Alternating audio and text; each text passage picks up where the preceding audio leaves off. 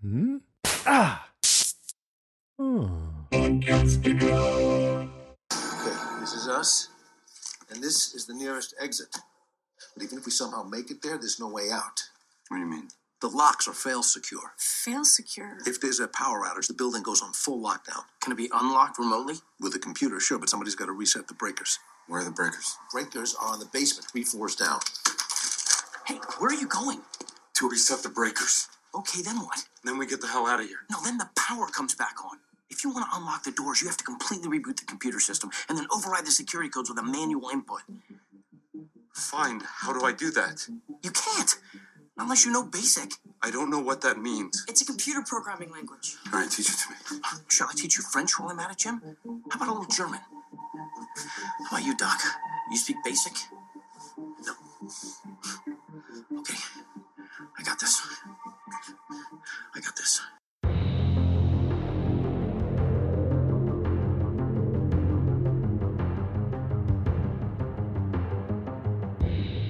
Hey everybody, I'm Rima, And I'm Sean. and this is Strange Indeed, a podcast dedicated to the show Stranger Things. Today we'll be covering the eighth episode from season two, titled Chapter 8 The Mind Flayer. Oh, and what a good one to jump Ooh, into. Yes, it was. Wasn't this great? So action packed. Yeah, a lot of some. I mean, this you know the second to last episode is usually really really good in the series, and this one they knocked out of the park. So I'm, I'm excited to talk about. it. There's a lot of stuff that happened. There was a lot that happened. So, what do you say we jump into our top five?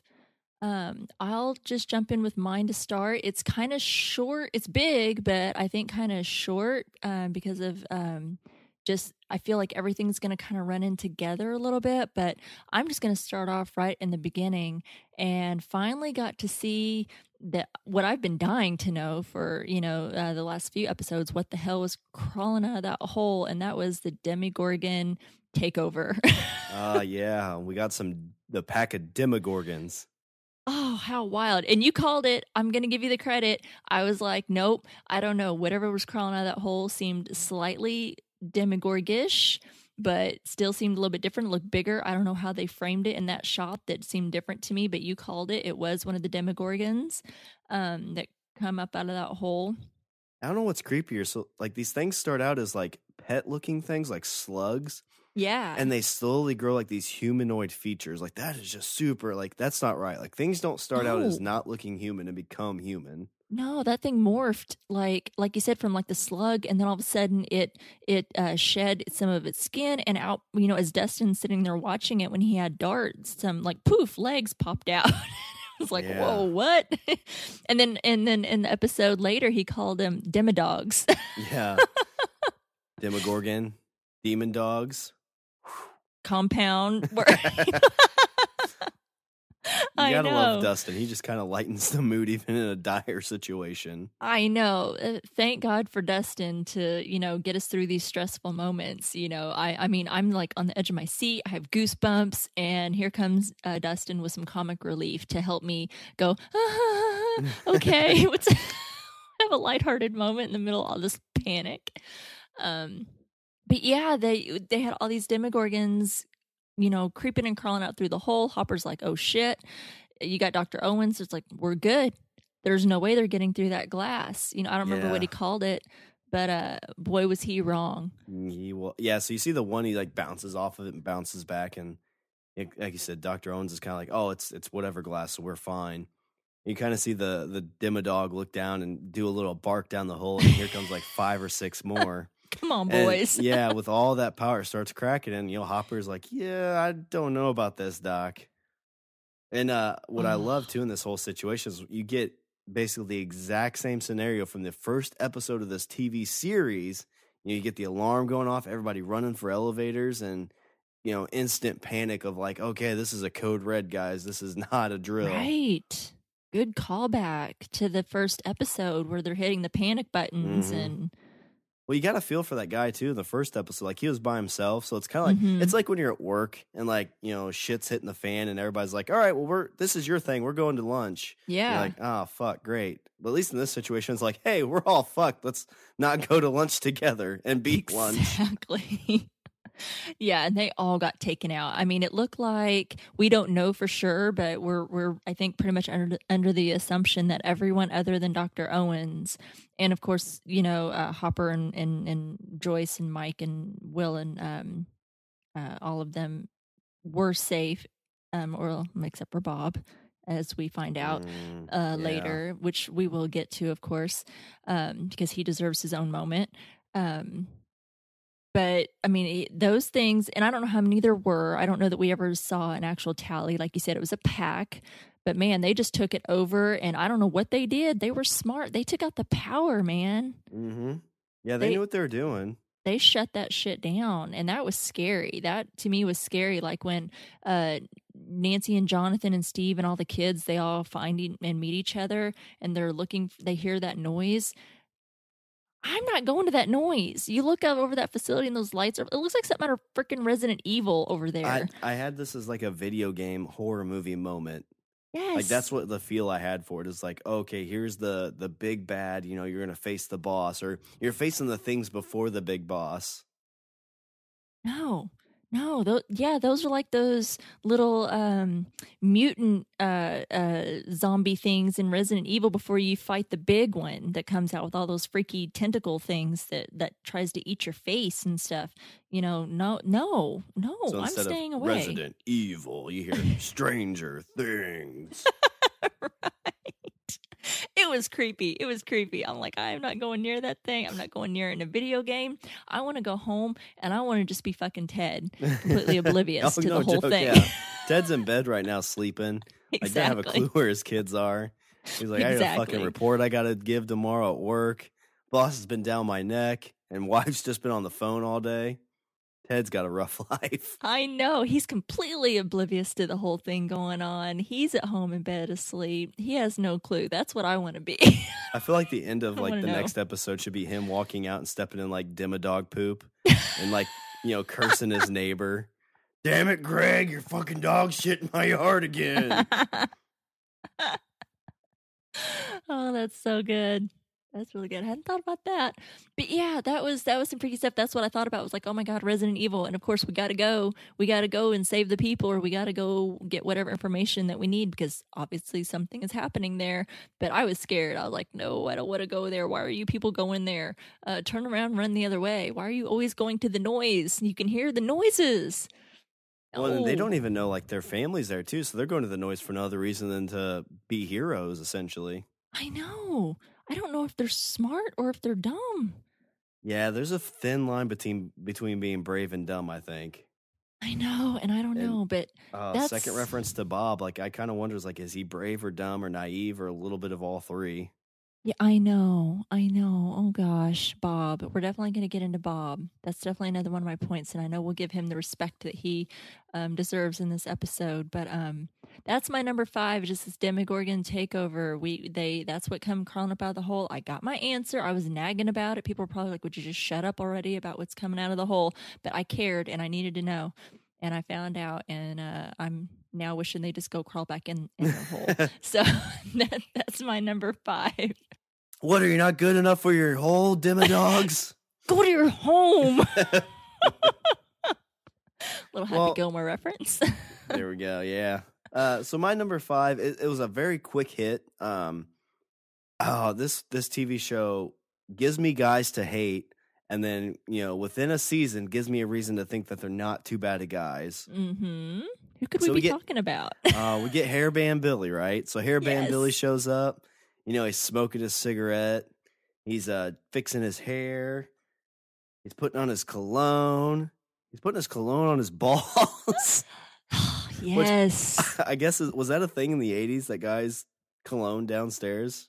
I figured that'd be a little warm because you know usually that cologne back in the day, like Hai Karate, like it had a little bit of a burn Didn't to it. have some alcohol in it. Those Yeah. uh, really super strong colognes from the 80s were very potent and, yes, full of alcohol.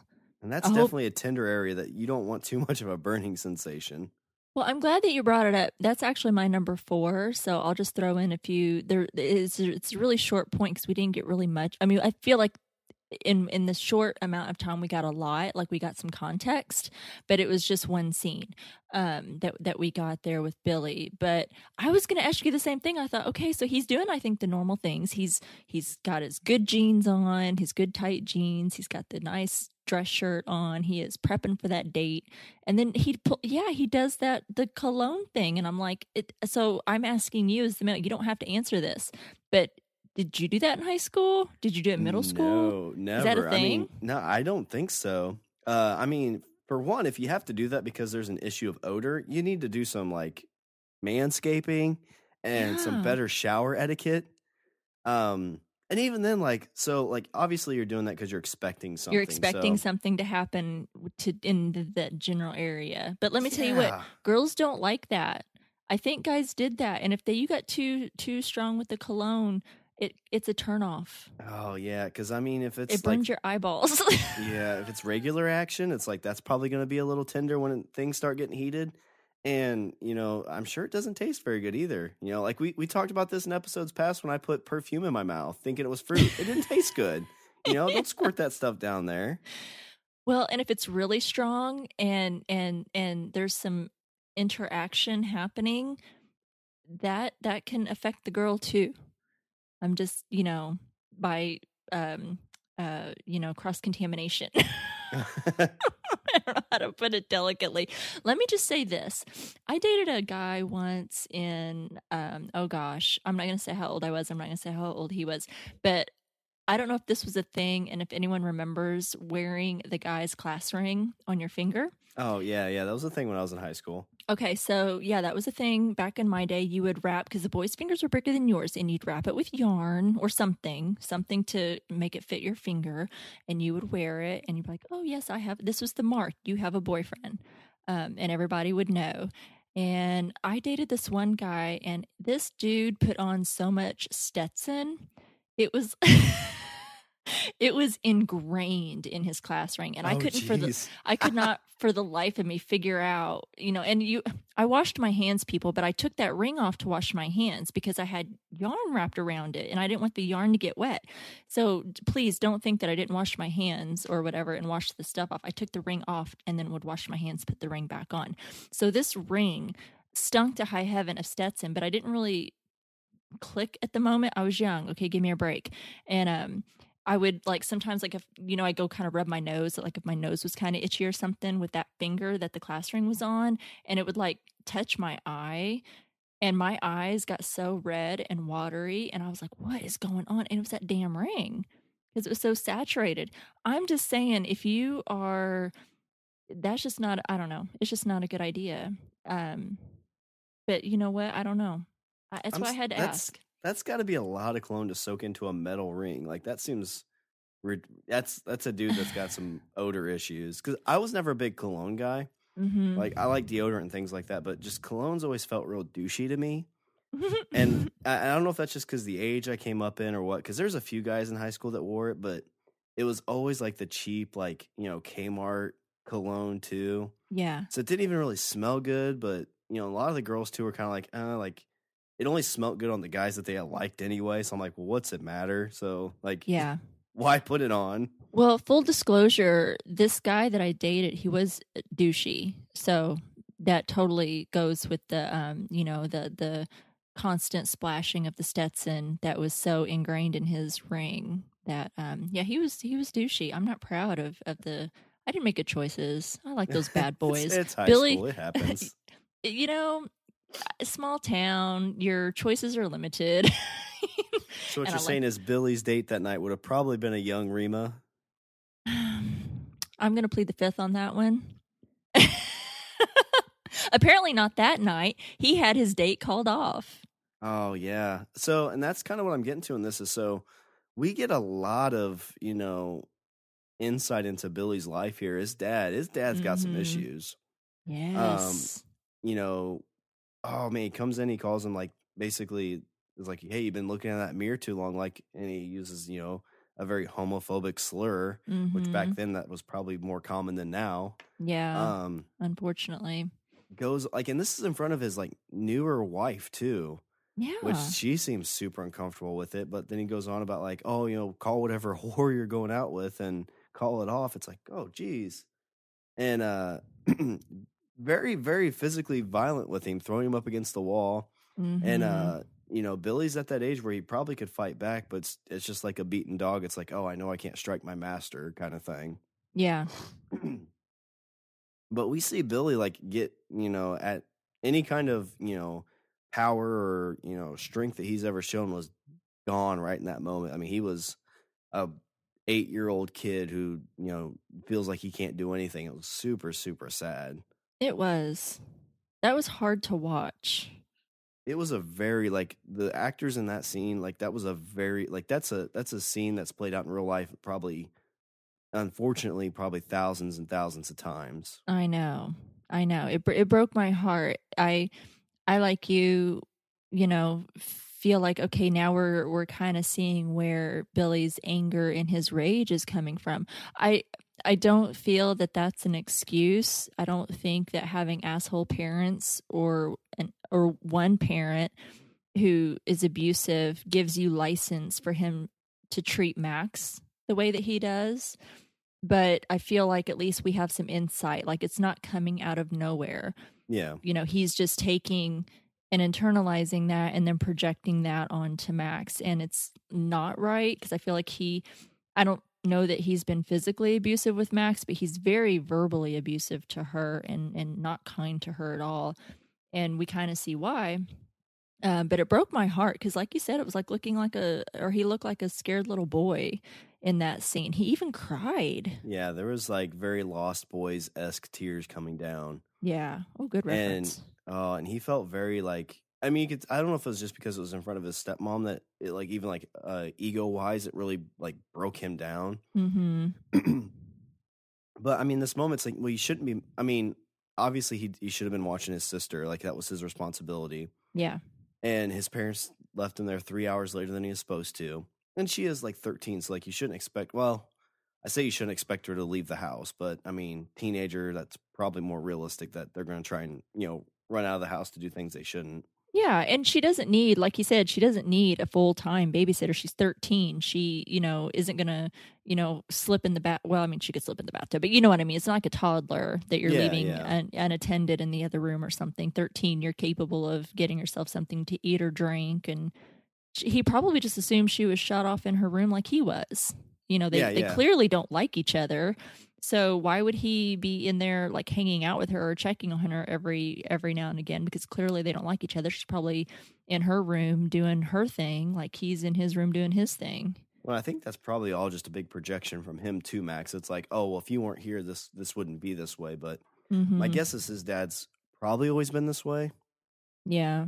Not to make it an excuse, but you wonder like, why is his dad this way? Is he just a dick in general? Like, it, was his dad a dick to him, or you know, again, we've talked about this earlier. This is kind of right around a lot of guys coming back from Vietnam and stuff like that. So is it something you know, like post traumatic stress syndrome type kind of thing, where it's Right. you know it's it's an outside thing that's made his dad just not able to cope again Right. it's it's one of those things well and what sucks too is back then like you know it wasn't something you could ask for help so if his dad is in that situation like his his dad's kind of lost at sea too it's like well he can't tell anybody where he you know he wakes Right. up at night screaming I, I don't know if he is i'm just guessing you know it could be a complete 180 where he's just a, a dick like he's just a terrible terrible human being stuck in the you know 20s and 30s where you know the men had to be the men of the house and show dominance Yeah. That well that was very much I mean, we're talking 1984, you know, some of the stereotypical things that that existed were still in effect at that time. I mean, you saw how quickly she kind of cowered down. She certainly wasn't I mean, Billy's not her biological son, but she wasn't stepping up for him. You know, she did kind of say, you know, hey, that's, you know, hey Neil, it's okay. You know, he doesn't have to apologize or whatever. But, you know, she didn't step up or try to get in between them or, you know, really do anything about it and that's kind of you know unfortunately it happens probably all too often but it certainly wasn't a time where you stepped up like she had her place Yeah, and that's I mean, I'm glad, you know, I, I don't know if it was around that time or not, but it feels like well hopper least- came from vietnam they've talked about him and he could be Yeah. around the same age so it seems like a lot of because like I mean, you look at the generations, it was very much like you know, you'd see that was a more common. I don't know if it was more common, but at least in pop culture they portray it a lot like that. Mm-hmm.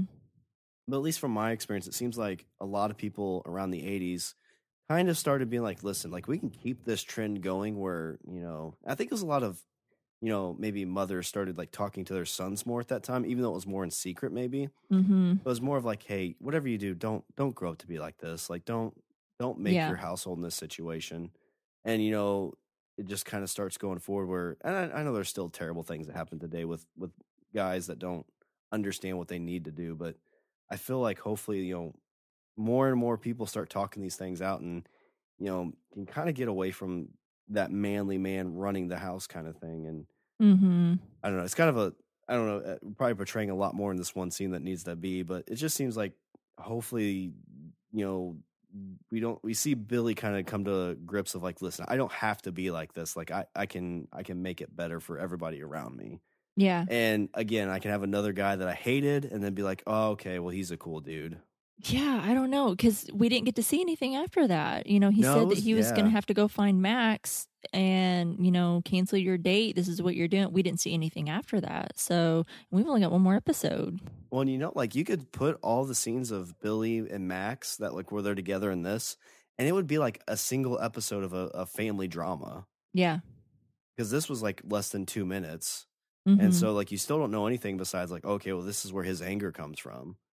But yeah, I mean, kind of tidy up. That's kind of my number five is that hairband Billy kind of getting a little bit more insight into the, his home life. Yeah, I hope I haven't seen, you know, really read anything. Um, I mean, I know obviously eh, because we talked about it here, you know, Stranger Things has been renewed for season three, but as far as like where they're wanting to take it, or which of course they're not going to say what they're going to do, but I've tried to avoid like everything about season three other than that they've announced it. Um, so I have absolutely no idea. I don't even know who's in the next season.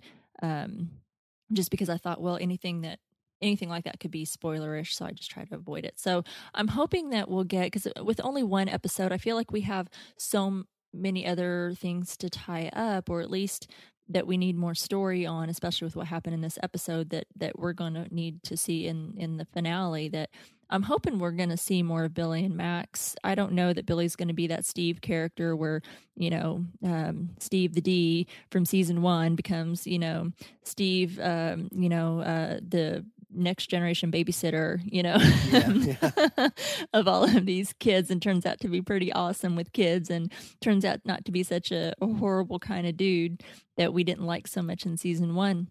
I don't know that that's going to happen for Billy, but I'm hoping that we get a little bit more and at least kind of see where that story goes because I don't know that we've gotten a lot of it. I don't know if we needed a lot of it, but I feel if you're going to take the time to introduce characters, you know, maybe it was just more to introduce Max and and give us background into her story and what what she's about and what she's had to go through and and you know joining uh you know Mike and Dustin and and that whole group and giving her some story and some background to give her some color. If that's the only purpose that Billy is serving I don't know. But I just I hate to take this time to introduce characters and not get a little bit more uh, out of them. And I think he did uh, a really great job in that scene and um, hopefully we'll get to see more of that. I did. I don't think it justifies his actions at all, just because you're bullied and you know picked on or beat up or anything, or you have shitty parents, doesn't give you the right to pass that on to anyone else, much less a sibling or step sibling. But it did make me feel really bad for him. It was certainly a moment that I felt really bad for him. like stuff like that. You can always make it an excuse for why your behavior the way it is, or you can make it a reason for why it's not. Exactly. He doesn't have to. He's make you know, he's making a choice in in doing the same thing to Max as far as giving her a hard time because he's being given such a hard time or he doesn't like his living circumstances. He's been jerked out of you know his his state. They're not living in california. He's in a new school. He's in a crap small town. Damn it. If i if if i lived in california and someone jerked my ass in my small town where i grew up i would have been pissed off too. I mean it doesn't give you license but i totally get it. You know when i i did move once whenever i was a kid and i'll try not to make this a very long story. I know this is personal. Sorry people. Um you know i moved from my one small town to another small town slightly slightly bigger but still really small town in middle school. And man, I was a jerk about it. I I will admit I was not a very nice person to be around. I was not very nice to to my parents about it.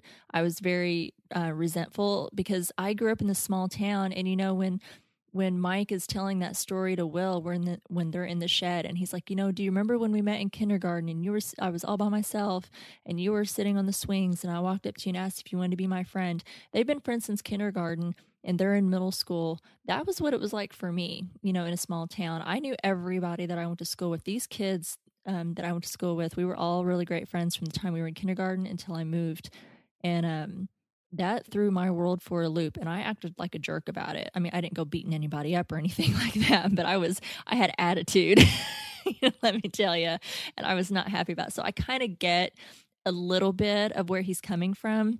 Um, you know i can feel like i can kind of relate to that just a little bit being you know those circumstances and you know you're a kid. These things are out of your control and you have no say you know when you're a kid in school and you're having to move or these circumstances and this is totally just disregarding how abusive his father is but you know i can get how it turns you into a jerk you know being because you have no control over anything and so you're acting out because you have no control over your circumstances And even parents, they don't really get. It's like, well, I mean, we're going to a different town, but I mean, you guys can still be friends. You'll still see each other and talk. And it's like, No. mm, what about those friends you had in high school, Dad? Well, I didn't have any friends.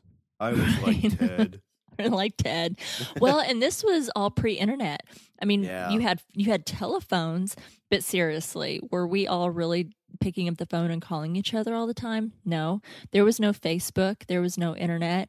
There was no twitter texting cell phones anything like that. So even just moving and this was seriously like maybe 40 minutes away which is not really in today is not that far away but when you are a kid and you can't drive you have no way to go like physically drive and go visit your friends on the weekends or anything uh, you're not really picking up the phone that much even though you say you're going to pick up and call each other you don't. And this was all pre-internet you don't have any way to stay in touch with any of your friends so you pretty much just lost all of your friends. Everybody that i had ever known since kindergarten you know you lose and so i totally kind of get that feeling of of attitude and being a jerk and acting out because you don't have you know it's a choice for sure i'm not saying i was right but i can kind of relate because i was a jerk i admit it. i should probably go apologize to my mom right now Call her up after the show. Mom, I'm so sorry. She's like, it's midnight. I'm sleeping. i know i just want to apologize for being a jerk in middle school made move Uh, yeah, that's just my number five is kind of hairband Billy and getting a little bit more of his uh, background story. Yeah, well, that was my number four. So, what what's your? I think we covered that pretty much because there there's not much more to talk about as far as that we got. We didn't get that much. So, what's your number four? All right, so my number four, uh, we kind of touched on a little bit too um, with your number five, but mine is just that the facility is under attack. Um, I mean, some of the key points, like we talked, you know, it really felt like Resident Evil. Like you're walking into the mansion, you know, Resident Evil One. You're trying to go room to room and figure out all these things that are going on. Um, I mentioned it was very much like the very first episode of season one. With this, I think that was the same elevator. So as everybody's running to the elevator, it's trying to close as these demodogs are coming in, and Mm-mm. you know, I love like it looked like oh okay, well it's different this time because they escaped, and then it cuts to a scene that cuts back and the elevator doors open. It's just the demodogs just chewing away on these people. I was like, oh, okay, well they didn't make it. Mm-mm. Um, the other thing I want to talk about, and this ties more into probably later in the episode, but when Bob goes on his mission uh, to reset the breakers, this felt very like Jurassic Park to me.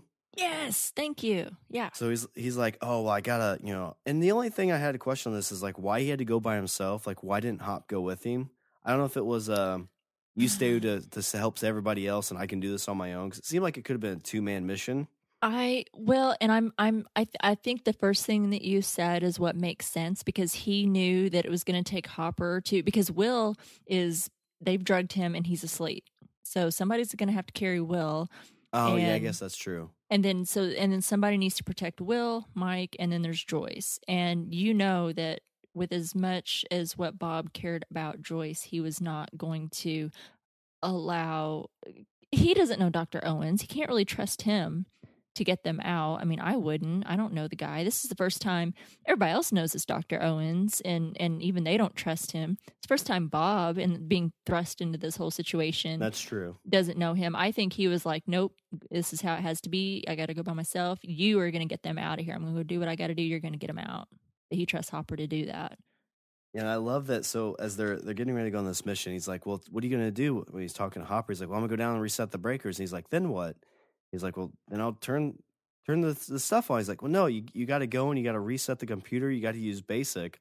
He's like, "Do you know BASIC?" And Hopper's like, "No." He's like, "It's what is it?" It's like it's computer language. He's like, "Oh, well, teach it to me." I know, like, yeah, what, just you want me to teach me. you French too? Which I don't know if you've done any development work or not, but I like as an IT guy, I kind of got a little tickle out of that. I bet Um, you did. I thought about you. I was like, I'm gonna ask Sean about basic.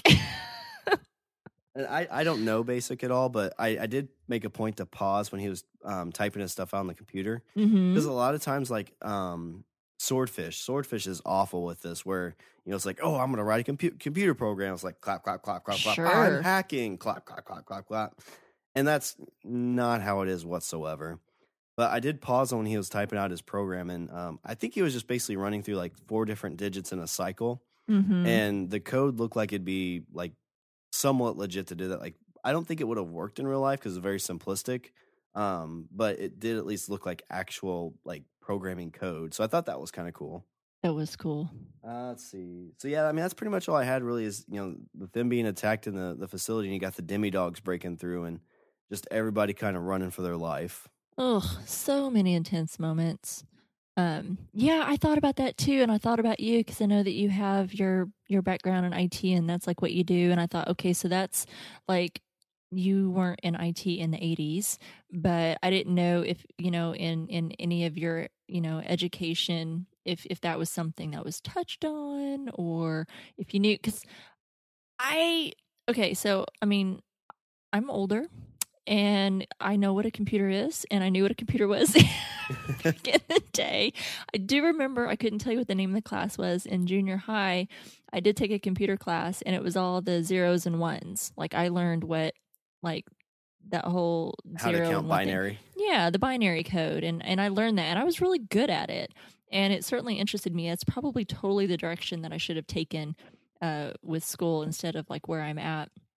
Um, and I do deal like IT's not my thing, but I have to like speak to it in my job, so I know a little bit to enough to be like dangerous, but you know not enough to be an expert or anything. Because I am interested, and I am like um, just like the resident family geek in my house that you know i'm the the tech person that solves the issues but that's about all i can do. I'm certainly not educated and i know people know way m- more uh, than i do and i totally bow down to everyone's expertise that's for sure. But I, I it they made it look believable because i mean you don't have the time that in the show that it probably would have really taken for him to do what he needed to do but it looked good. You're right it looked believable i thought Yeah, and I don't know. Like I said, it was a very simple program to basically take four digits and cycle through all the different codes it looked like to make it work. So, I mean, that's something you could legitimately write in a few minutes. Like that wouldn't be too difficult. But a lot of times when you see these programs, it's like you know all these just crazy lines going across the board. And this show and uh, Buffy the Vampire Slayer, um, when they were in high school, there was a, a high school computer class, mm-hmm and it was kind of done the same way. Like all the stuff on the board was very like actual computer sciencey type stuff, and not like these gibberish lines of you know like words pinned together where people like oh my god computer programming language is all ones and zeros it's like uh not really it's not that difficult Yeah, some of that's over my head. So you mentioned, okay, so you kind of broke my heart a little bit. You brought up swordfish. So it's not that easy. Or can you hack, Sean? Are you a hacker? Are you no, hacking? i am in- not a, well what's funny is like you, you think like most hackers what they do is they just do where they basically try to like a bunch of different passwords and they try Uh-huh. to find sites that don't have like minimal uh, uh attempts before the account's locked. So it's like oh i know this pa- i know this email address so i'm gonna try all these random passwords and then once they get in that's how they get in. So it's not like they're writing i mean it's a program that probably does a lot of it but it's not them and like you know a web page pounding away on a keyboard and being like oh i just broke the matrix and snuck in the back door and swordfish. Credits Oh, Nothing that breaks like my that. heart because I really Yeah. like swordfish and I love Hugh Jackman. Oh well. Okay. Well, Well, I like Halle Berry, so I guess it's even. well, you got some good Halle Berry in that movie, I'll tell you. I was quite impressed myself. Well, I'm sure that's not what they look like in real life either. I don't know. I didn't care. Did not care. Oh, that was a great number four. Really so, great. what do you number. have uh, for your number three? Number three, and and some of these are going to kind of meld together. I feel like my three and two is going to kind of meld together a little bit. But my number three is Will slash the Spy. Oh, okay, yeah. Oh, I mean, talk about intense. I mean, and, and we we've said it again and again, but I don't think we can say it too much. Holy crap, Noah Schnapp is so brilliant in these episodes, and for for someone so young to go yeah, where he he's making some great choices. I know. And I mean, what they were able to do, whatever it was that, you know, Shawn Levy, the Duffer Brothers, you know, or whoever was maybe directing at the time. I know like the Duffer Brothers write like almost all the episodes and stuff, but whatever they're doing to, you know, to help bring out whatever he needs to bring out in these episodes to me is just really amazing because I mean, I'm an adult and I don't think I could, and obviously I'm not a trained actor, but these are kids, man. And all these kids do so great and he does so fantastic. Um, but I just thought that was so interesting. They know he's the spy. They're realizing, you know, that he has led that that group of of guys um, underground, and the Demodogs have, you know, they they realize what Will's doing, or it's not really Will, it's that shadow monster, the spy. And Mike is like, we got to stop this guy. So they knock him out. They drug him up and put him to sleep. It breaks Joyce's heart, but she's realizing like they were showing those brain scans that that thing is like taking over him. And he doesn't even, he can't even say right off when she's like, who am I? oh, yeah. He can't even say it right away. I mean, you'd think that if it was enough will in there, it'd be like your mom, but he's just keeps staring at her wide eyed, like, and it's like his, it was hard to tell because his eyes were brown. And, and I don't know if you noticed that they would show his eyes. His eyes went from green to brown to show that he was possessed Oh. I didn't notice it. Oh, wow. I have to look back on that. Yeah, you should. That's a really cool touch. Yeah, it, it was really great that they did that because I think his eyes were originally like this green color, but whenever he was possessed, they would show them as brown, and that was to show that he was under that like shadow monster's possession. And you know, he's sitting there struggling and can't even say that you know with without hesitation that that's his mom. Um, so you know they they know that they have to knock him out because it's the only way like to make him inactive because he's making all these things happen and he's controlling them they getting back to the house and they're saying you know that, it's a hive mind uh, a brain that controls everything and then they reference the mind flayer uh, which i have never is one of these days i'm going to join a damn group um, is and i know you have a d&d background is that a d&d thing or is that just um, something that i should probably know and i don't No, I think it's very much a, a D&D thing. Okay. I'd never heard of that, but I thought that was super cool. I love how they keep referencing it. They they you know throw out this manual and Hopper's like, Jesus, this is a game. This isn't real. And I just want to say, you know what, dude? You got demodogs after you. Is is that is that real? yeah, that's uh in the interrogation. I have that written down as a thing. So I love that Dustin's like going through. It's like, oh, it's like a a, a mind flayer. He goes in, he flips open the book, and Hopper's like, oh my god, it's like a book, a game. He's like, it's not a game. And uh, as he's going through it, he, you know, the, he, like everybody's getting into it. It's like, oh my god, okay, maybe this is something. And Hop's like, okay, well, how do we defeat it? And Dustin like goes into complete nerd mode. He's like, well, we got to summon an army of undead because the mind flayer likes to eat brains, you know, and zombies are undead and they don't They have, have brains. He's like. I don't know, it's just a game. I know. He realizes as he's talking, he's not really helping his cause at all about why they should believe him and about the mind flayer. But Nancy does. She's like, okay, so tell me more. What do we do? And, you know, so they are trying to make some sense out of this because it does seem pretty relatable. And I mean, we've seen it time and time again. That's certainly been a theme, even from season one, you know, with, with, you know, the, uh, whenever they're playing in the uh, first episode, the, the little figurines from D&D and they throw down the Demogorgon. And he's like, "Oh, the Demogorgon got me." Well, what happens later? The Demogorgon got him. You know, we've seen that theme throughout, um, and then we've seen them pull out that the manual uh, before in re- in regards to you know trying to kind of figure things out. So, I just thought that that was so intense. Every scene that he did, like they had him locked up in the shed. I mean, that was really intense. The, the the lengths that they went to to clear out the shed so that they wouldn't know or will as he was in there, uh, or the spy, however you want to reference him, wouldn't know where he was or where they were because they knew that his mind was controlling everything, demogorgons, uh, the upside down, everything, and that they were reaching farther or closer and closer to the town. Um, so he couldn't know where they were. Um, I just thought all of that was so intense and how he would yell about, let me go, let me go, let me go.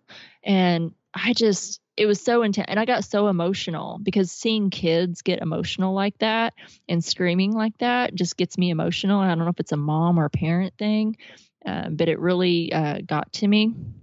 Uh, I, I really liked it whenever Jonathan, they were all sharing those memories with him, trying to draw Will out. And then Jonathan starts playing the Clash.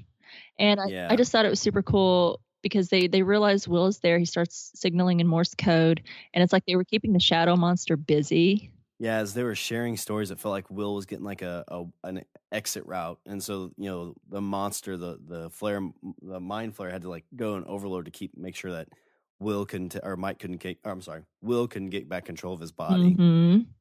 Super super cool. I thought that, and the you know they they figured it out. We've seen Morse code play a part. Um, Hopper would communicate Morse code with with Eleven through the radio with her. Um, so nobody, because nobody's really going to pay that much attention to Morse code. So I think if he's worried about people listening in on radio conversations or picking up a radio frequency and hearing him talk to her, um, that's more likely if they if they talk. But if they communicate through Morse code, that's more of a safer communication.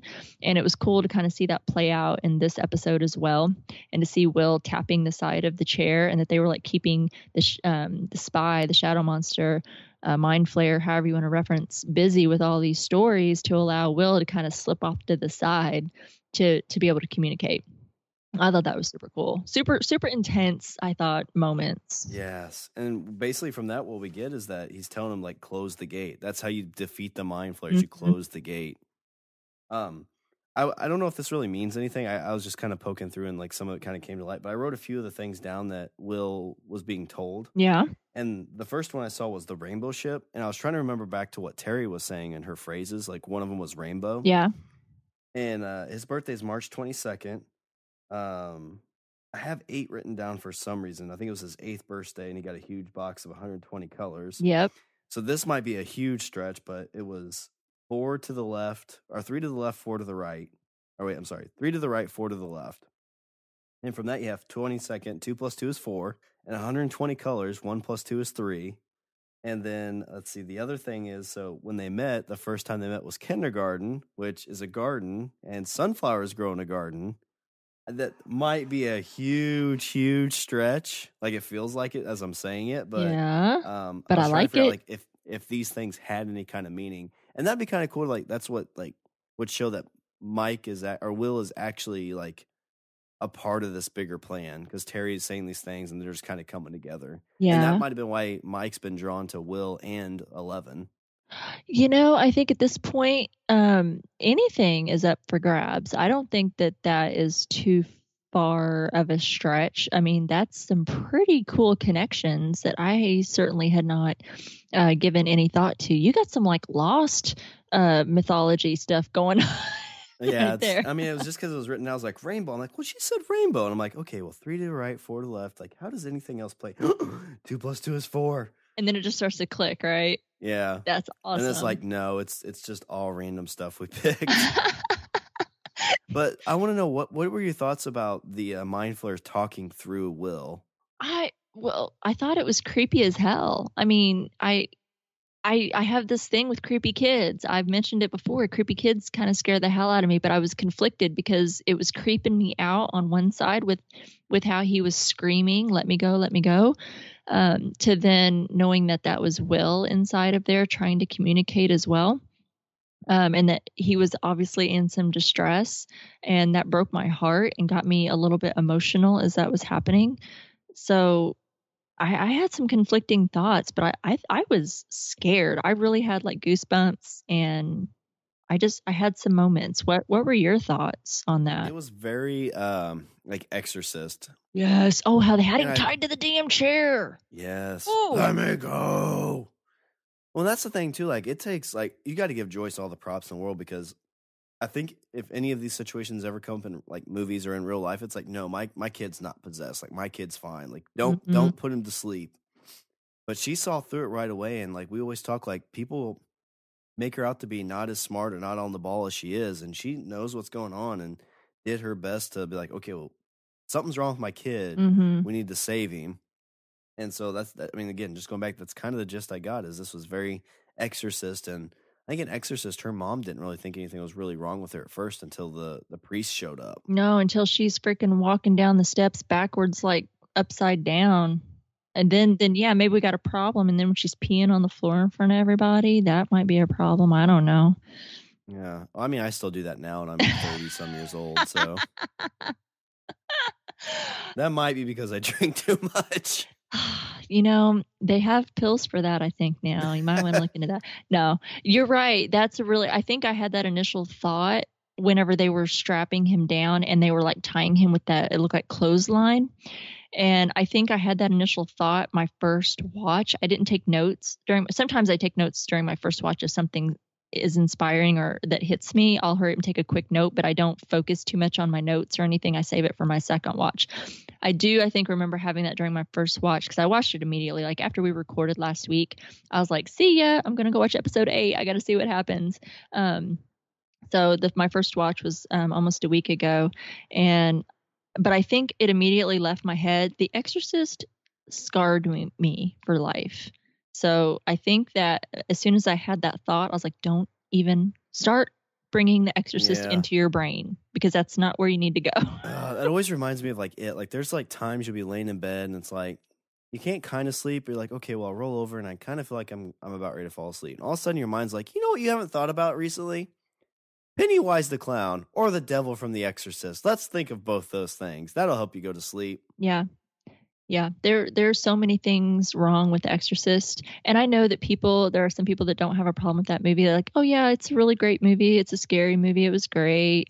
But I'm like, "No, it it. I grew up Catholic, and Ooh. yeah, see, you know, that's all I have to say. And people, whenever I say, look, you know, and I know a lot of people did grow up Catholic, and I've talked to people who grew up that way and um, didn't have a problem with it, but some do. They're like, oh my God, yes, I did too. And that's why it scarred me. And I think everybody that's been scarred and traumatized by that movie has that background. Um, that's what you're preached to, and that's what you're growing up believing. And I'm certainly not, please, people, don't at me, okay? Don't at me. I don't want to hear anything about I'm not saying anything that there's anything bad about the religion at all. I think it's it's fantastic. I did grow up with that religion. I have all the utmost respect.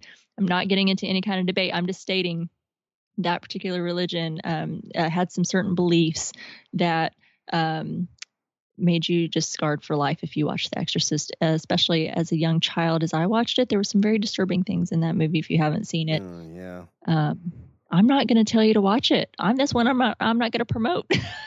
Yeah, it's the subtle stuff and that really messes with me. Like when she's in the doctor's office and they have that quick shot of the devil or like a demon. no, it's you're like, whoa. scary. Did I just see that? And you're like, hey, did you just see that? And whoever's sitting next, like, saw what? Like, uh, uh, uh, let's stop watching this movie. Let's let's watch Care Bears. Yeah, Well, Care Bears care. Let's do that. let's go watch some Teenage Mutant Ninja Turtles. yeah. let's go watch something happy and and and not this pea soup puking thing. totally got off on a tangent. That's my fault because it scarred me and traumatized me horribly as a child. That's one movie I can't watch. Um, if it comes on, I immediately have to flip the channel. That's one I can't watch over again. But yeah, it was definitely an exorcist feel. That was intense. So my number two, uh, just to tie into this, was the interrogation of Will. So kind of going on that as well. So the last note I had on that was, I'm kind of confused how the phone call triggered where they were at because they had hidden everything in there. Like he had no clue if he was in a, you know, a basement or in a shed or you know three towns over. Mm-hmm. But for some reason, that phone call specifically triggered him to know, oh, I'm at Mike's house. I'm at, I mean, I'm at Will's house. I know where I'm at. And he was able to summon the the demodogs there. That was the only thing I was kind of like, eh, what allowed that to happen? Yeah, I agree that that was a bit of a stretch. I'm with you because, um, and I tried to kind of give them the benefit of the doubt, thinking, well, Will knows his own phone. Like, there's probably almost every other house in Hawkins has that phone, that same exact phone uh, that that he has, but I don't know. It's like for some reason you kind of know your own phone ring. It's distinctive for you, I guess. I don't know. I was trying to just play it off like, well, he just knows it's his. Like he's in Will's brain and he knows everything that Will knows. And if it, if Will recognizes it, he recognizes it. I guess that makes sense. I don't, and I'm not explaining it away. That's how I was trying to make sense in my brain because I thought the same thing. I was like, well, that's kind of a stretch. Why? That could be any other phone. Steve called that out too. He's like, I mean, it's a phone. I mean, it could be a phone from anywhere. Yeah. But I mean, that's a good point. I mean, maybe you, you kind of realize that the echo of your phone or the ambiance of your phone kind of has that similar sound. So I mean, I guess I could kind of buy that. I well, and I mean that's the only way I tried to have it make sense because I try to have it make sense because I I I, I guess because I need it to. I try. I guess I need it to make sense. So I'm willing to stretch that a little bit, but I don't really buy it because I thought the same thing. Steve was like, oh, "It's just a phone." I'm like, "Yeah," and especially in like that, like 1984 everybody's pretty much got the same darn phone. There's probably just a handful of phones uh, that are different that people have in their homes, uh, and they all pretty much sound about the same. It's not like we all have different ringtones like we have on our cell phones, or you can you know tell that that's a an iPhone ring versus a, a Samsung ringtone or something. You know, they're all pretty generic back in the day. Um, I was just trying to make it make sense because for some sometimes I need something to make sense, so that's where my brain was going but uh, it was a stretch that but i think they i think they just needed something to happen because they needed a reason for will to know where he was or the spy to know where he was so they could call de- the demogorgons to the house so it was just And if that's the only thing that we have to complain about, like I still feel like we're pretty much in the the red on this show. Like it's still in good shape. yeah Yeah, i think it's a small thing i'm willing to let go but i think it's if you chalk it up to it just it's something that we needed to happen um, so he could be like oh i know where we're at we're in we're in the shed we're in the shed where it all began where will disappeared you know okay so what's your number three All right, so my number three, I go back to it's Dr. Sam Owen. So we have talked multiple times, like, okay, well, is this guy good? Is he bad? Like, you know, does he just have good bedside manner? So is he really just another Dr. Brenner? mm-hmm. And from this episode, he stayed behind. So um, when I saw this happen, my question was, well, is he actually good? Like, is he actually being a good, genuine guy here? He tried to mm. help Bob get out, and I, had- you know, this is the pessimistic side of me because as Bob's walking down the hallway, I'm like, he's gonna fuck Bob over. He's gonna tell Bob, hey, turn left. There's gonna be a demodog there. It's gonna eat him, and then he's gonna leave and be like, oh, Bob died. wasn't my fault. I tried to help him, but no, he's he's legitimately trying to help Bob make it through. And at this point, he's still at the facility. That's all we know. Which again, like the pessimistic side is like, oh, he's back there to hide some evidence or something. but my number three, we talked about it a little bit too, is just it's just Dr. Sam Owens and the fact that he's maybe like just like Billy, maybe he's an okay dude. I know, and I had him uh, not in my top five or anything, but certainly a mention because I think we saw, because I think we've seen a little bit more of him in in his character that we're not able to just write him off as a bad dude. He's, I think, a little bit more complex than that, and we've seen that in some other episodes, like when he's uh, you know, taking up for Will, like when they were talking about, well, you know, screw the kid. If he dies, he dies. And he's like, you know, you want to say that to me again? You know, and he's clearly, I think, has some sort of caring towards Will. And and then this episode, he stays behind. He sends, you know, Hopper and all of them out to get out, and he's staying back, you know, like you said, to to watch for Bob. That because he has access to all those cameras, he can help Bob. You know, like, hey, wait a minute, you've got one, you know, right outside your door uh, you know, and kind of help him navigate out and make sure he has safe safe packet passage. Otherwise, Bob is you know navigating on his own and going in bl- or trying to get out blind. And I thought, well, okay, so and and we will, I, I know definitely touch on that point as well um, in in my next point. But it's like, well, so they they left and what happened happened.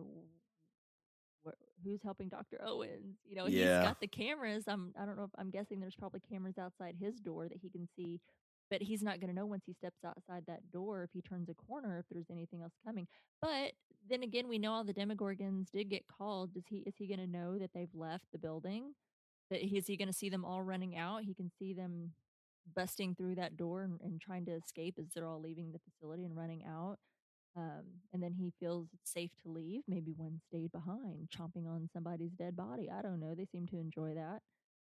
Yeah, I mean, they were all kind of chomping away on poor Bob at the end, so Oh God, yeah, we'll But-. I don't know. That that's a really good point. I think that yeah, there's a little bit more to Doctor Owens. I don't think he's. I don't think he's necessarily all good guy. I don't think he's necessarily all bad guy. I think he's just a little bit more complex than that, which is aren't we all a little bit more? yeah, I mean, that's more that? realistic. Nobody's really 100% good or 100% bad. Exactly. I think there's just more to him, and it's too easy to just put a label on him and say, "Oh, you're just one of the bad guys." Yep, Too so- easy. That's just my number three is like this Dr. Sam Owens guy. Good one. And Paul Reiser, I love him. Uh, mad about you. Check him out. Sean, you've got homework to do. You got to go and watch Alien and then Aliens. Yep. I like I said, like when we if this the show doesn't pick back up in 2019, we got a lot of movies we need to watch. Yeah, both of us. I know you've given me some homework as well, some movies that I need to watch, but um, I definitely need you to watch Alien, the first and second one, and the second one, the Paul Reiser's in. Um, I think you'll see some, um, maybe a few similarities a little bit, and and where some of the fan theories were coming from when he was introduced um, as a, a new cast member for the show um, due to his role in Alien. So I'm curious to hear what you think um, if you watch it. So good number three, very good number three. I'm interested in Doctor Owens. Um, so my number two is just we all come together. Everyone has been so scattered throughout.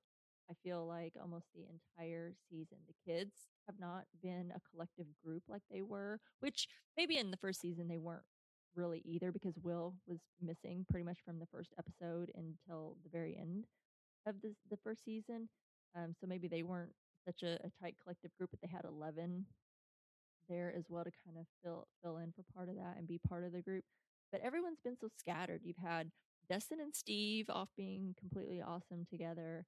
Um, Mike has been with Will for part of this. Um, got Max kind of new to the group. Lucas has been kind of off doing his own thing.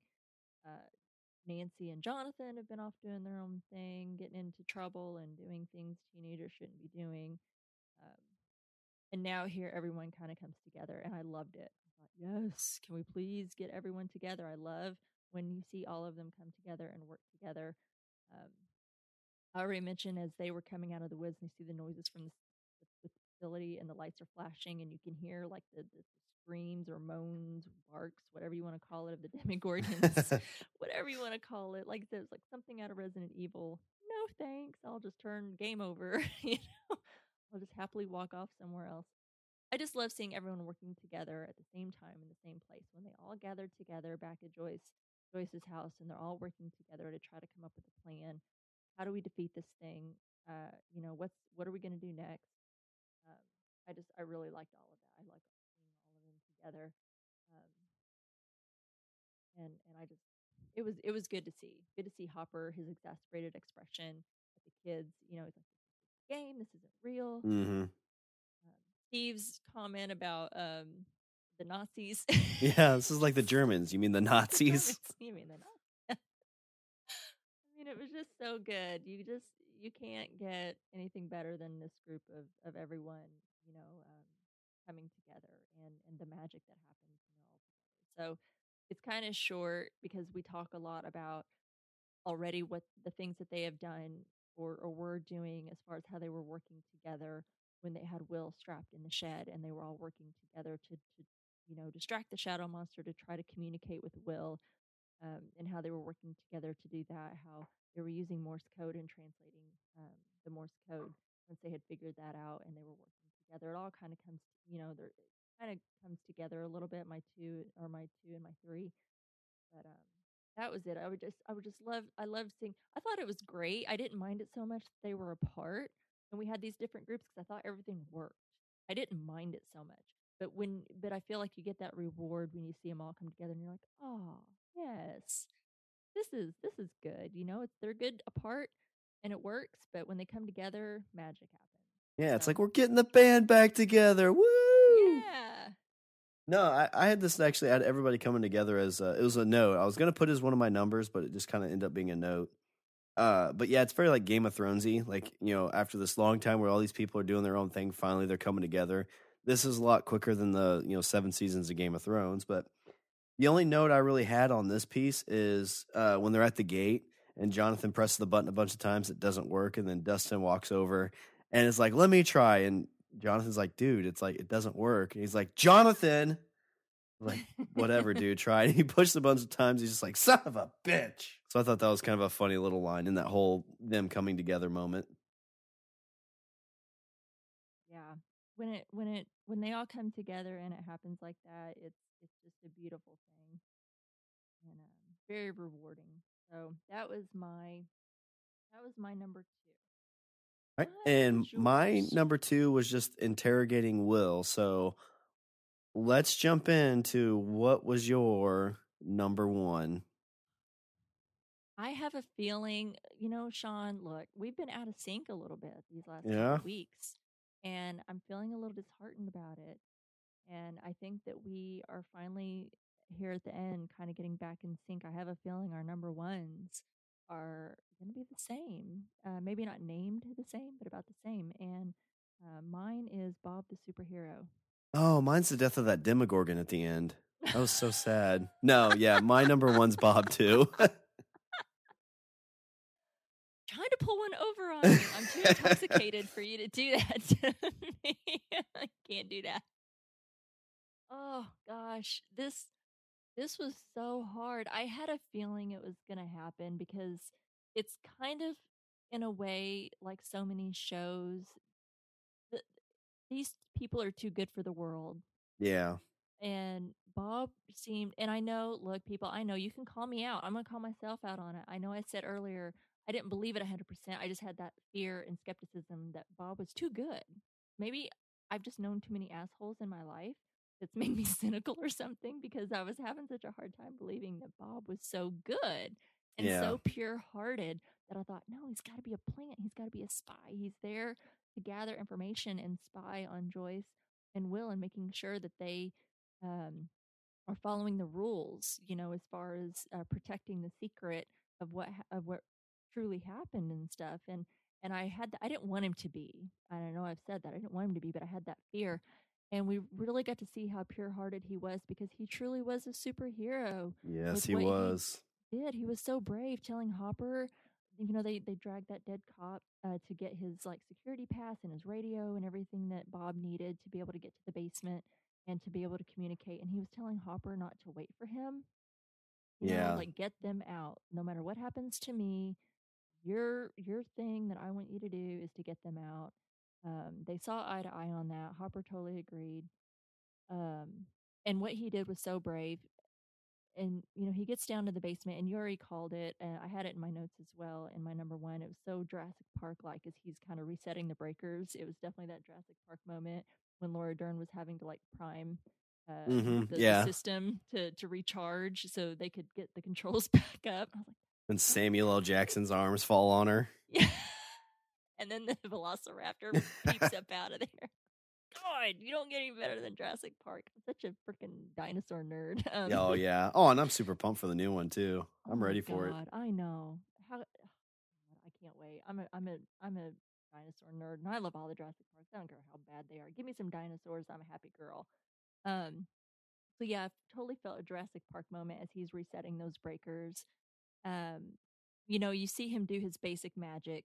He was just like, "Oh, I got this stuff." Um, it made absolutely no sense to me. It certainly looked familiar back in the day with that whole language, but I certainly didn't understand it or pretend to to know I would have been able to do that. But it certainly looked familiar back in the day with some of the the older computers and, and their systems and and the language at the time. I do remember basic and and that kind of speak. I just didn't know really what to how to do with it. Um, thought he had some super intense moments when he when he hides in the closet, and he played it so well. I mean, he was like sweating and shaking, you know when that demogorgon's right outside that friggin' closet and he's and he's so nervous and trying to stay quiet so he so that thing will keep moving and he can get out and just when you think he's free that freaking broom Yep. Damn brooms will always get you. oh my god and i thought and i thought he probably didn't even touch it i mean me i'm a klutz. I totally would have tripped over it hit it with my shoulder my hand my arm something in my in my um, urgency to escape from the closet. I, w- I'm, I'm a klutz and i probably would have knocked it. I didn't even see him make a move. It was just like he stepped out he looks both ways and all of a sudden the broom just comes down and all you can think it does it in s- slow motion. Yeah. all you can think just, is oh shit just you're saying the same thing, Paul Reiser, or is it just run, Run! run? Exactly. Wasn't that? Weren't you saying it at the same time? Yeah. Well, oh, and like when he didn't get taken out in the closet, I was like, oh, Bob's gonna make it. And uh, you see him running, and he's, I mean, he's booking it, and he makes it through, and Yes. like, oh God, he got the doors closed. I'm like, oh, there's Joyce, and he like has that look on his face. I'm like, oh, he's dead. Like he's gonna die here. Like I, I knew it before it happened. I know. And uh, I mean, it was such a. I mean, like he ins- he gets attacked first, and like you see him kind of fighting it off, and then Hopper comes in with that big machine gun. You're like, oh, maybe maybe this will work. And he gets a couple of shots off, and you think Bob can make it. I mean, he looked like he had a good bite taken out of him, Mm-hmm. but then a bunch of more dog, demodogs come in and finish the job on him. And Uh, it was- I mean, of of deaths that I've seen, like that's pro like uh, on my other podcast, Language Bros, we did a heroes moment draft Mm-hmm. year like maybe a year or two ago. Like if if this I've seen this episode before that draft, this would have been one of my hero moments or my most memorable like deaths because it was you got to feel for this guy. Like we said, like nobody's hundred percent good, but I'm pretty sure Bob Newby's at least in the ninety five percentile of ninety five percent good, five percent bad. Yes. And we talked about it earlier too a little bit. Like you know, was he brave or dumb or a little of both? But there was no like. He's like, okay, well, this is what has to be done, so I'm gonna do it. And he's not doing it to be Mhm. brave. He's not doing it. I mean, he's doing it for Joyce, but it's not like a ego trip Yeah. for Joyce. It's a okay. He's I'm the the only only one that can, can do this, do so it, I have to do it. He's the only one that can do it. And yeah. And uh, oh, geez, the other. So I mean, I think what I really like about this show is it seems like they have a lot of like real life moments down. Like we talked earlier, the the moment with Hairband Billy and his dad. uh huh. Unfortunately, that's something that's played out probably thousands of times in history, even probably more than that. But the moment where they get back to uh, Joyce's house and Hopper goes into her room and she's just sitting there with a blanket around her and Hopper just sits and I think a lot of TV shows try to play on these moments as like some kind of huge like speech from both of them. Mm-hmm. But in this moment, it was very realistic. It was just Hopper sitting there, and there, there's no words to be said. It's just him being there for her, and probably the majority of the way that it is for people in that situation is like, I'm just here, and we're just gonna have to let time go by because that's you know she I mean she loved that dude, and yeah. he gave he gave his life for them to to leave because that's what he said. He's like, don't wait for me, like you guys go, and Yeah. Like no matter what happens, what get ended up happening. out. And that's what Hopper did. Hopper kept his promise there, so got them all out safely. Yeah, that oh, God. It was so it was so emotional for me. I mean, Sean Astin, you know, anyone that has grown and I mean, you don't have to have been a child of the 80s to know who Sean Astin was because you can certainly appreciate his movies um and and you know how you know I just happened to kind of grow up from there and I I knew him from a lot of roles from like the Goonies. Goonies was I I will not sit here and say it was like one my most favorite movie, but it was certainly a top, you know, probably in the top 10 for me as a kid you know um who didn't love adventure and pirates you know i've always been a big pirate fan and you know that had a lot to do with the goonies and and the whole adventure thing and you know sean astin that was uh, a big role for him. And then of course there are lots of other things that he's done. I've always you know admired his work and been a big fan. He's been around for a long time and so it was a really emotional moment um, and just I, because I have kind of grown to love Bob, I've always thought, oh, that's kind of sweet, and in his corn dog ways, um, you know, and how you know how pure he really was of spirit. And I, I know I kept thinking, I'm just waiting for the ball to drop. I just know he's he, nobody's that good. Damn Yeah, it! But- Nobody's that good of a guy. but he really was, and it was so emotional. I mean, I really, I was crying when he goes through Uh-huh. the doors, and you think that he's safe, and that damn demodog attacks him, and you see the arm of that demodog because he's kind of holding off its Mm. mouth because obviously that is a huge threat. I mean, it's a mouth full of freaking teeth. You don't want that thing coming on you. He seems to be uh, doing a, a decent job, at least where Hopper, like you said, can come over with the gun and hopefully get a couple shots off and get it off of him so he can get away. I mean, he's right there. He's right there at that door in that lobby. You know, if he can get it off of him and even get it hurt enough to get it off of him so he can run and they can get out, he's home free. And you see him like holding it off, trying to keep it that his like mouth thing from coming down on him. But then you see that demodog's arm kind of come down into his side and just Yeah. r- take a just dig right into him with those claws and and oh Well, it was all slow mo too, and there's just like, oh, there's no coming back from that because that was a deep cut. Like that's one where even if they were able to get to him, yeah he was uh, he was not in done. good shape. And that and that incapacitated him enough to where he wasn't able to fight anymore. And hopper of course you know was trying to get a couple shots off but then boom here comes the rest of the pack and they're on him and they have to go. And i mean watching joyce's face the entire time that Yeah, that was heartbreaking. The even with hopper and i don't know that we got to see how well hopper and um i mean obviously they knew each other. It's a small town. They're all friends you know and hopper and joyce you know have this relationship. So i don't know how well hopper and bob knew each other or what their relationship was like how close or not close that they were but clearly there was a camaraderie there in spirit and I think Hopper admired him for what he was doing and knew that he was doing this really brave act. And even the look on his face and how devastated he was by what was happening was horrible. And I was so devastated in watching this scene. And I so did not need them to go back to that last shot of those Demogorgons eating Bob. That was horrible. I Mhm. really could have done without that scene. well, and that's I mean that's a very like like whenever you see these moments where people give their their lives, usually like to to animals or something like that, you never really see that cutback scene. yeah. But you know that's what's happening. It's like it's somebody slowly getting eaten. It's not like it's a death they don't deserve. Yeah. And Bob definitely did not deserve this slow. Like he didn't deserve to be somebody's food. No. And that's what he he's demodog poop now, and he did not deserve that. No, it was horrible. And then we get, you know, when we get back to the house and they're all kind of like trying to regroup because they've all been through this experience. Like, what the hell is happening? They're all probably trying to reconvene and because they've all been apart for for so many episodes and they're all coming back together and they're I'm sure sharing some information and trying to figure out what to do. They just lost Bob in this horrific event and Mike then we find out that Bob was a founding member of the Hawkins AV Club, and he did a fundraiser for them to get equipment. And Mr. Clark even learned from him, and that that's real special to the boys because that is their source, their group. That's their thing is the AV Club. That's you know their their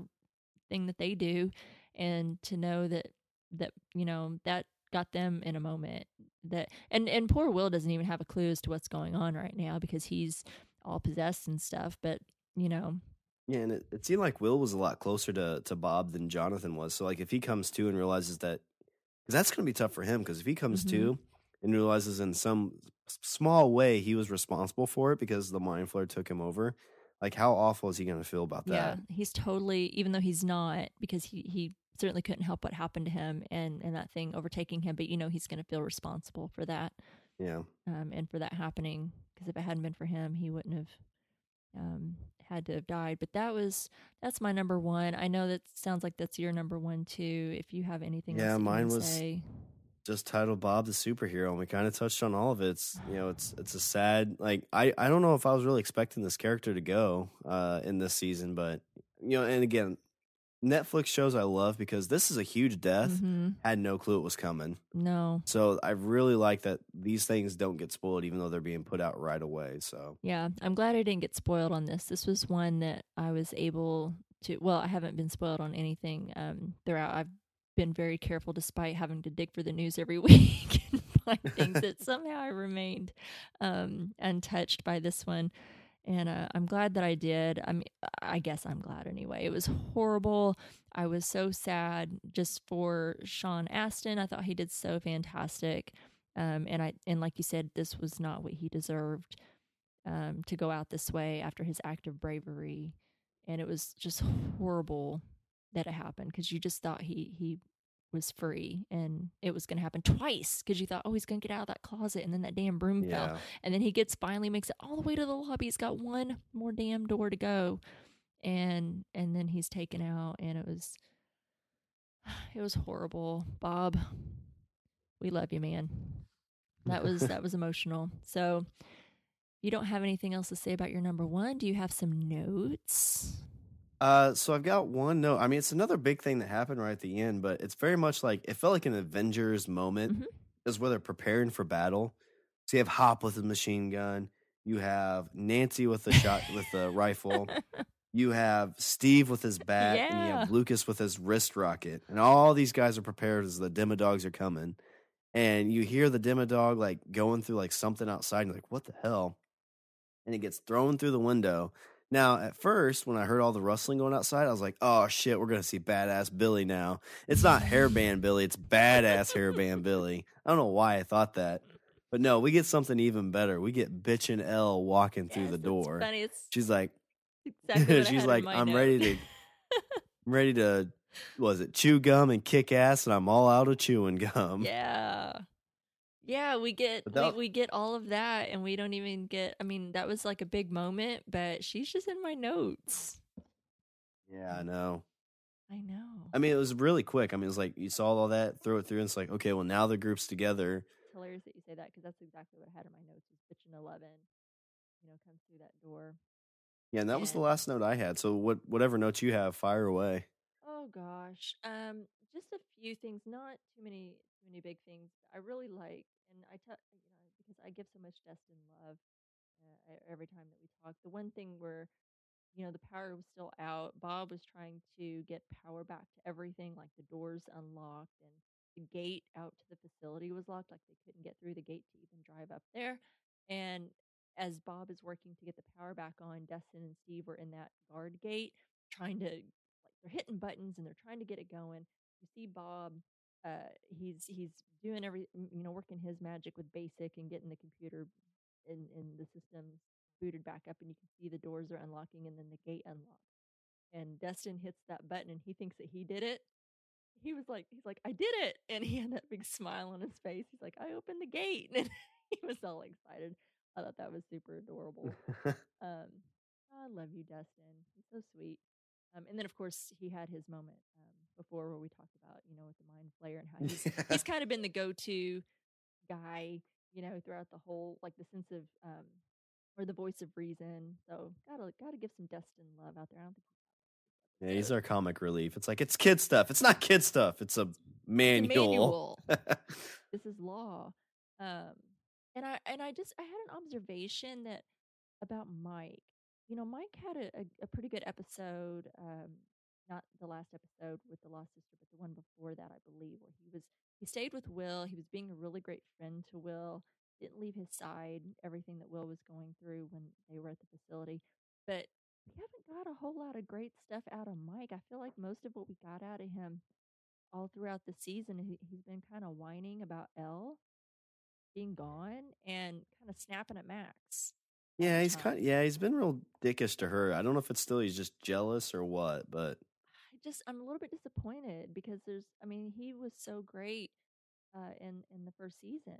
You know he was kind of the ringleader and bringing everyone together and he was like no matter what we're gonna find Will and we're not gonna give up and you know and it, he was so you know you saw so much out of him in the first season and it's like I feel like we haven't gotten and maybe it's because they're giving a lot of it to Will Noah Schnapp this season and he's taken a bit of a backseat but I was just kind of an observation I was kind of we haven't got much out of him and he's so talented um, so I'm kind of disappointed with with um, you know and it's not his fault how they're writing it but um wish we had a little bit more he's he's been great in everything that he's in all the all of the scenes um it's just I feel like we just haven't gotten much out of him other than whining and snapping at Max. Um, and then yeah, we talked about bitch and eleven. You mentioned Nancy taking charge with the gun when uh, Hopper just kind of he's like, you know, do you know how to use this? And she's like, I do. And hesitation, he just slings it to her, and off they go. And like you said, tossed it right to her. had a Marvel moment, and I thought that was awesome. Like I said, Steve the bat, I really love that. Good moment. So that's that's all my notes. I think we covered it pretty well. Goodness. So we have a bit of news, a couple of news items. Um, but before we jump into the news, I just want to make a quick announcement. Um, I know that we have lots of Star Wars fans that listen to this show. So if you like Star Wars, if you have happened to see The Last Jedi, because it did come out this last weekend, um, I have seen it. Sean has seen it. Yeah. Um, yeah. Um, I was able to be on the Walking Dead cast with Jason and Karen and Mr. Blog from Under the Comic Covers. Um, those are both Podcastica uh, shows. And we did a Star Wars podcast on The Last Jedi. So if anyone is interested in The Last Jedi, if you saw the movie and hey, you liked it, you loved it, you don't know yet, you're not sure how you feel about it, I understand those feelings. Um, go check out the Walking Dead cast with Jason and Karen. By the time that you listen to this episode, it will be released already. So if you're interested, go check it out. I think we had some pretty good things to say about it. Um, and I'd love to hear what you guys say about it. So go check out the Walking Dead cast episode. So I'm going to go watch it again. How about you, Sean? Uh, I got plans to see it tomorrow, and then get, got plans to see it uh, the day after tomorrow. So I've got two more viewings already lined up. Um, so we do have some news. Uh, Sean, you want to start off with the first item? Yeah, so our first one comes from Variety. So Finn Wolfhard, best known for his star-making turn as Mike on Stranger Things, is set to star opposite Mackenzie Davis in Amblin's haunted house film The Turning. In this adaptation of Henry James' novella, The Turn of the Screw, a young woman hired as the nanny to two orphans is convinced that the country mansion they live in is haunted. Wolfhard, Wolfhard plays one of the orphans. Production is expected to start the first quarter of 2018. Ooh, So there you go. Yeah, some scary kid stuff there for you, Rima. Yeah. Uh, hopefully he's not too creepy in this one. Um, but you know, and it's interesting because Finn Wolfhard is Mike in Stranger Things. Stranger Things is creepy. Uh, you know, scary stuff happening. He was in it. Uh, Lord knows that scared the hell out of me, and that was a scary movie. And now he's doing this one. Um, he's kind of Hey, Rima, just a second. Something's going on. Okay. I'm the float. What? don't don't no no. Uh, sorry, No. I had to. Well, it's it's from where you. So there's an awesome video you sent me about like these guys playing Call of Duty, Yes. and somebody was like voicing over as Pennywise and uh and Georgie, and the dude like legitimately freaks out, and then they start calling him by name, and all of a sudden it's like, oh, we're coming to your house or whatever, and all of a sudden there's a knock on the dude's door. He's like, oh hell no. I know. I knew you would love that one. That's I was like, as soon as I saw that, I was like, I'm sending that to Sean. That's one of those things that's funny when it happens to other people. Yeah, I hope hope he doesn't get typecast, um, and he kind of is at least allowed to kind of grow in different areas. Because it seems like you know, uh, the guy who plays Carl, who's leaving, like I'm worried that that's kind of the role he'll be stuck in. mm-hmm. Right, because it's so you know he grew up in that role, and um, yeah. Hey, spoiler alert! If you haven't watched any Walking Dead, go watch it. Um, even though we didn't really say too much, but yeah, I'm just I'm curious. You know, just kind of sticking with that kind of thing. I don't know, but I'm interested. There wasn't really a whole lot of information, and I haven't I haven't read this novella, but I've heard some good things about this production. So I'll have to check it out, and more news to come as we get it if that interests you. So, uh, and the next news item, there's no particular news source, but Stranger Things has been nominated uh, for the following awards for the 2018 SAG Awards. Uh, so we know that we talked about the um, oh, what was the the Golden Globe Awards. Uh, Stranger Things has been nominated. So this is for the SAG Awards. Um, so for outstanding action performance by stunt ensemble in a comedy or drama series, um, Stranger Things. David Harbour, who plays Hopper, Yeehaw. Um, Yeah. nominated, yeah, for outstanding performance by a male actor in a drama series.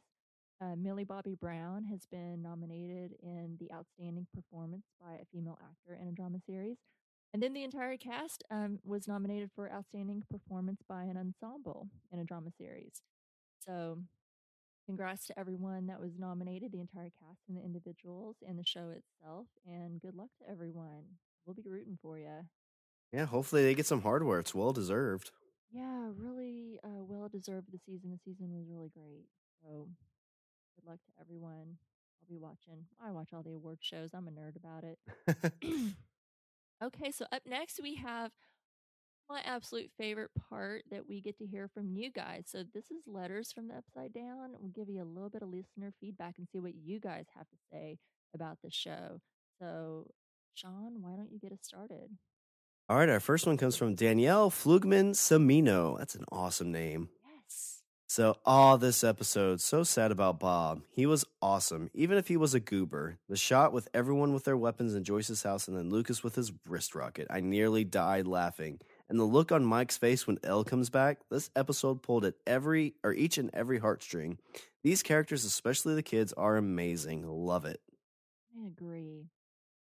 Jillian Moreau says, fuck, fuck, fuckity fuck, not Bob, fuck. I really liked that dorky tries a little too hard but means well big old teddy bear. Fun fact this episode was originally titled The Brain. Bob the Brain Newby was always going to die. Ah, The writers revealed that their initial plan was to have Bob killed somewhere around the third episode by Evil Will, who has been possessed by the Mind Flayer slash Shadow Monster. However, they kept delaying their plans because they loved working with Sean Astin so much. Astin insisted he didn't care when Bob was killed as long as he was given a heroic death. Rest in peace, Bob. Loved the suspense in this one while they were making their way through the lab.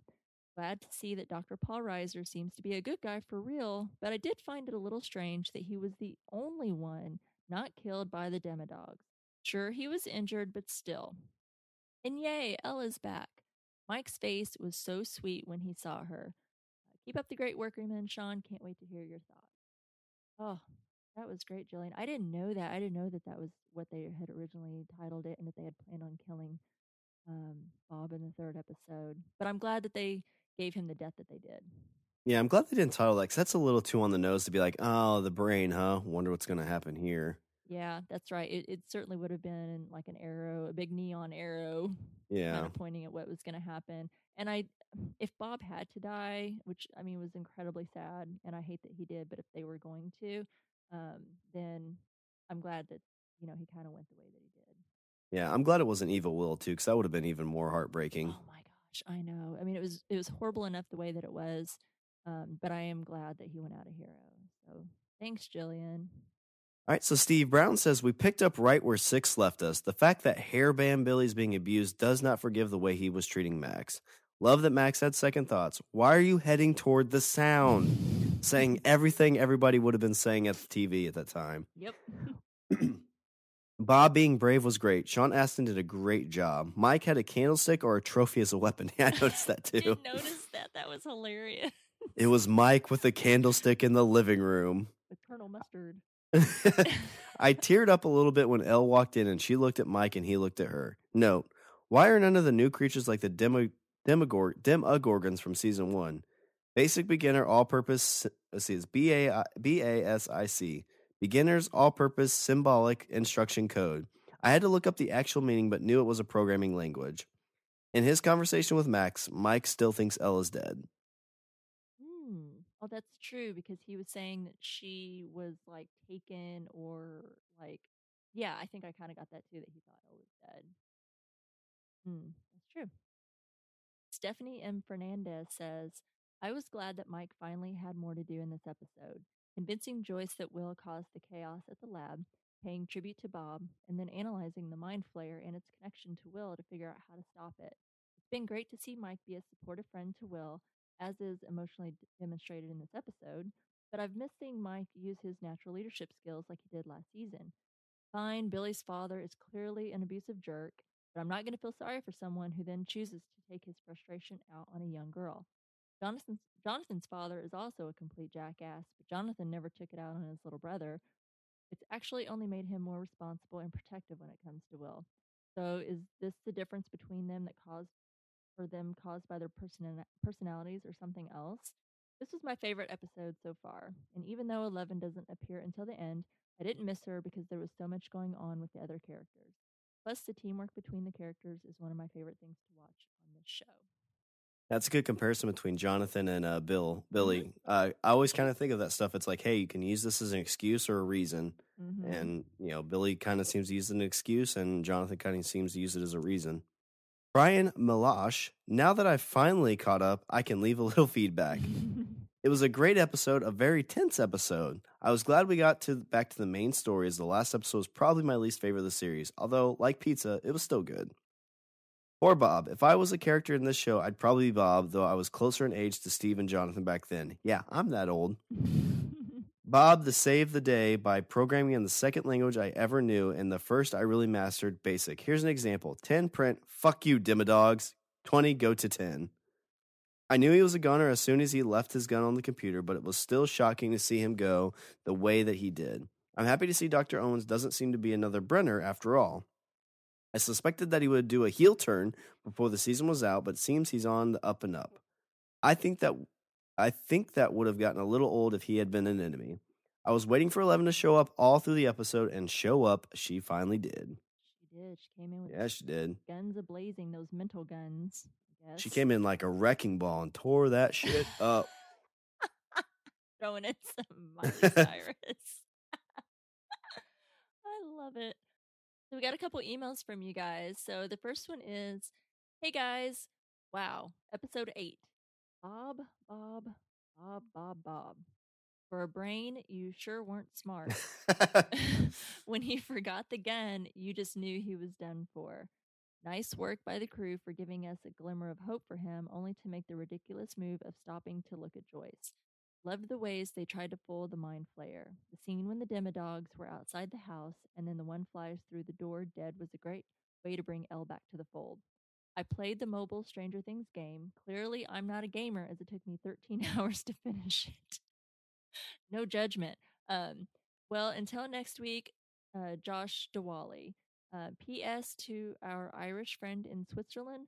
Hope you are doing well. Oh, that's sweet, Josh. I think that is for Derek, a friend of ours, Derek O'Neill. Um, yeah, I think he's doing just fine. Let us know, Derek, how you're coming about in Switzerland with all those languages that you don't know. yeah, maybe he can teach us. I think that's it's like basic, right? You just teach it. Yeah, just okay, basic. just t- t- teach me. Uh, just go learn it, Derek. Come on, just go learn those languages. So this one says, "Here's my feedback. Bob the Brain, you weren't a spy, just a lovable nerd with a heart of gold and the courage of a warrior. Rest in peace, Bob. Goonies never die." Lori, Laura Willie Swink, and she left us some audio. No, no, no, no, no, no, no, no, no, no, no, no, no. Oh, Bob. That's sad. I thought maybe she like called the wrong number. She's like, "No, no, no, I don't want to talk to Sean and Rima." No, not strange indeed. I don't want to talk to those dumbasses. oh, Laura, I know. I'm right there with you. I think I uh, was voicing the same exact thing as that happened while tears were running down my face. Thank you for that and for taking the time to send in your feedback. And thank you to everyone. I love nothing more than reading uh, what you guys write to us every week and that you take the time uh, to write us in, whether or not it's um, an email, um, something on Facebook, Twitter, um, an audio clip that you guys email us. I love it all. Um, and it's so appreciated that you guys do take that time um, so we can hear what you guys have to say because you guys give us so much. You're like, no, guys, you're wrong. It's this. I'm like, oh, thanks, because I know I'm not right all the time. I'm right about 99% of the time, um, but not all the time. All right, so next week we'll be covering the ninth and final episode from season two titled Chapter 9 The Gate. So, the description for this episode is Eleven makes plans to finish what she started with the survivors, turn up the heat on the monstrous force that's holding Will hostage. I don't like that it's titled The Gate. That reminds me of that 80s movie, The Gate, that kind of freaked me out Yes. too. This is like the this is the final boss fight. You got to go to the gate and Ugh. battle the boss. don't like it. Oh, I'm excited. And we are excited for you to travel to Hawkins, Indiana with us. And until then, you can follow us on Twitter at Strange TCast. You can like us on Facebook at www.facebook.com slash strangertcast. You can email us at strangerthingscastpod at gmail.com. You can also find us on the TV Time app. You can find Strange Indeed and a bunch of other great podcasts like Evil Deadcast for the Ash vs. Evil TV show at podcastica.com. Go out and leave a review for Strange Indeed or any of the other great podcasts on Apple Podcast. Yeah, if you haven't watched uh, Ash versus Evil Dead, you should. And then when you watch it, go listen to um, Ash versus Evil Dead at Podcastica because that's pretty funny.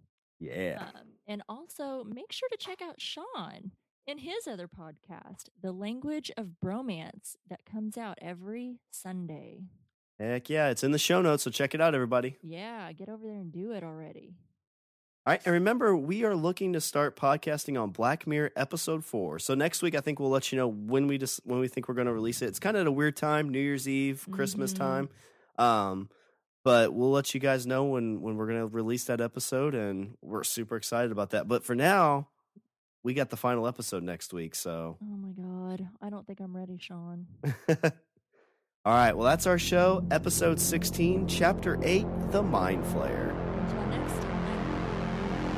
And I'm Sean.